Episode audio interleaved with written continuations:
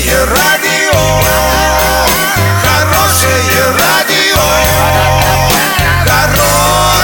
хорошее радио. Радио Шансон.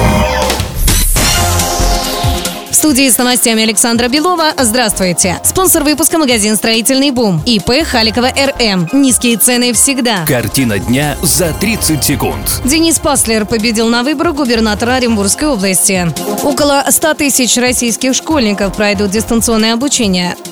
Подробнее обо всем. Денис Паслер победил на выборах губернатора Оренбургской области. За него проголосовали более 60% избирателей. Второе место занял кандидат от КПРФ Максим Амилен – 23,69%. На третьем месте представитель КПСС Анатолий Кубзеев – 3,63%. Константин Горячев от Демократической партии России набрал 2,54%. Меньше всего голосов у представителей «Справедливой России» Сергея Яцина – 2,28%. Явка избирателей на выборах составила около 40%.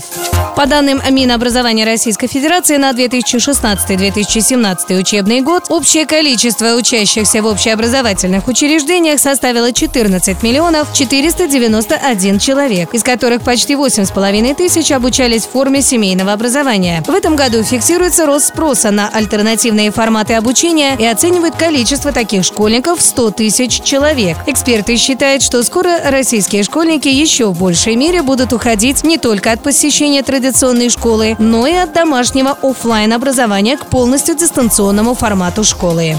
Доллар на 10 сентября 65,57, евро 72,33. Подробности, фото и видеоотчеты на сайте Урал56.ру, телефон горячей линии 30 30 56. Оперативно о событиях, а также о жизни редакции можно узнавать в телеграм-канале Урал56.ру для лиц старше 16 лет. Напомню, спонсор выпуска — магазин «Строительный бум». Александра Белова, радио «Шансон» в Орске.